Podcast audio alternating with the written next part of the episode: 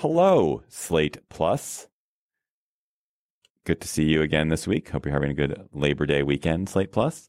Um, we're going to talk in our Slate Plus segment today about the EpiPen. You've all followed the EpiPen controversy briefly. Mylan Pharmaceuticals, run by a woman named Heather Bresch, who's the daughter of Senator Joe Manchin of West Virginia, has its most valuable product is the EpiPen, which is of the tiny little object which is used to deliver epinephrine to people who are having an anaphylactic reaction. The drug within it, epinephrine, I guess it's epinephrine. I guess it's adrenaline. I don't even know what the drug is. I assume it's epinephrine. I don't know. Um, if it's called an EpiPen, let's go with epinephrine. I think it's probably epinephrine.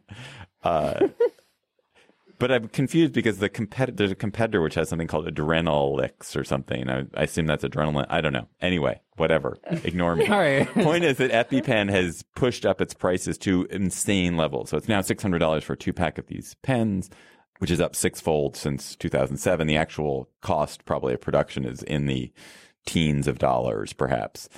Mylan successfully lobbied to get a bill passed in Congress, which strongly incentivizes schools to stock these EpiPens, uh, which, you know, like so that they can rescue a kid who's having shock. But the, the point about it is that you have to replace them every year. So it's a constantly refreshing source of these, these pens.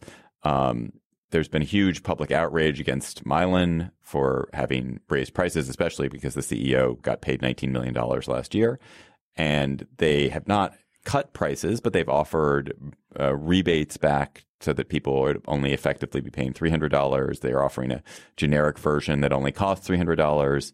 It's still obscenely high. So it's pretty disgusting and people are outraged.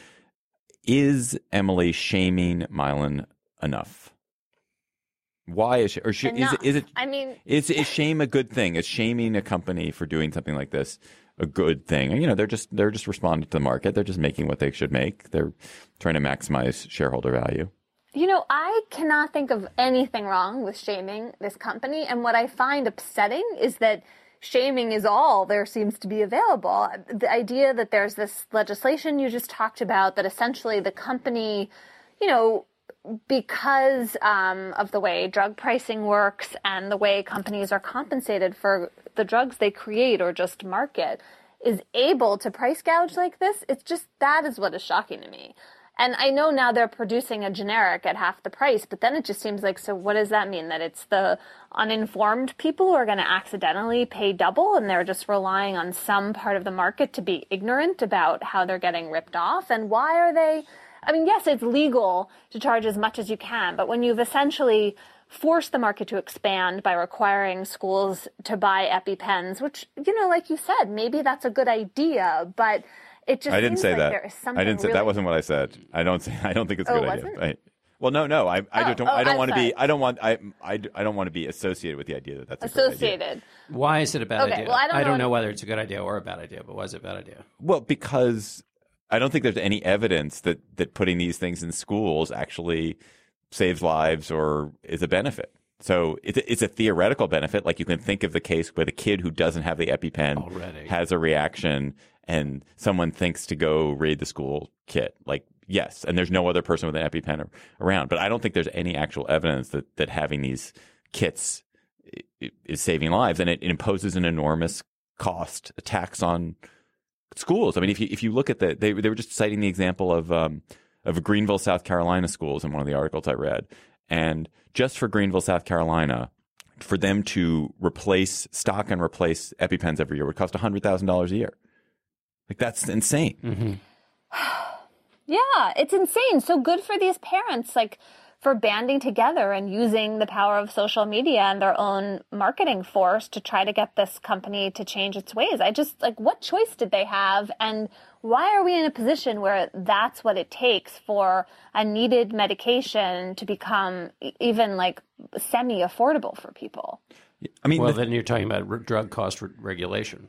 Yeah, I just feel like this is totally out of whack. Like it's revealing something fundamentally wrong with drug pricing and drug sales in America. right, that was, right. When these episodes of corporate, of the, of grotesque corporate behavior come up, it usually is because when you start to dig back into it, it's because of some failure of government, either government Yes. regulation isn't a, isn't extensive enough, or it's But isn't wrongly this the better applied, or Congress is that? Isn't this the better solution to that? Is that people rise up, say this is outrageous, and shame them into it, rather than having some group of uh, you know people trying to. But trying it's to not like, a systemic solution. Right, and also this is a particular case where there's a where you know you have kids, it's very visible.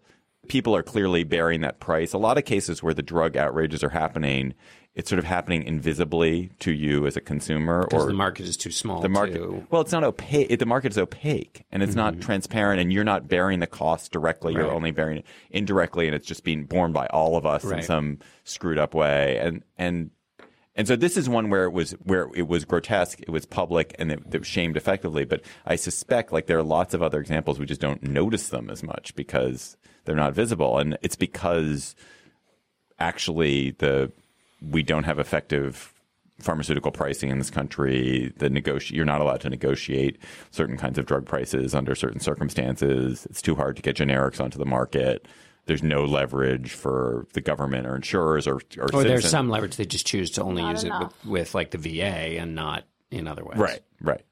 Yeah. So it's so it's in a way I feel like it's a shame that you have to have these public outrages because it really is something that that a reasonably functioning government healthcare system, government supervised healthcare system ought to be doing better than this. I would think. Yes, I agree with all of that. And the other thing that strikes me about this is that the company's pricing was so outrageous that even with the concessions it's made, you're still talking about EpiPens that cost hundreds of dollars, and they didn't used to very recently, and they don't in other countries. It's just, it's like they won even though the shaming was effective. Wouldn't you like to? You know how they always show here's the thing that costs six hundred dollars in the U.S. and it's eleven dollars and fifty seven cents in Canada. What are the things which cost eleven dollars and fifty seven cents in the U.S. and are you know five hundred dollars in Canada? Freedom. That's priceless, John. Um, yeah, we don't we don't we don't have a market value on that. I'm serious. really I- bad for you fast food. That's my answer to your question. Some like toxically terrible. I guess you food gasoline. is Gasoline's super. che- Gasoline's Gas. super cheap here compared to most Yeah. of our counterparts. and that's been great for us. I think I think electronics are cheaper here. Anyway, buy Slate Plus,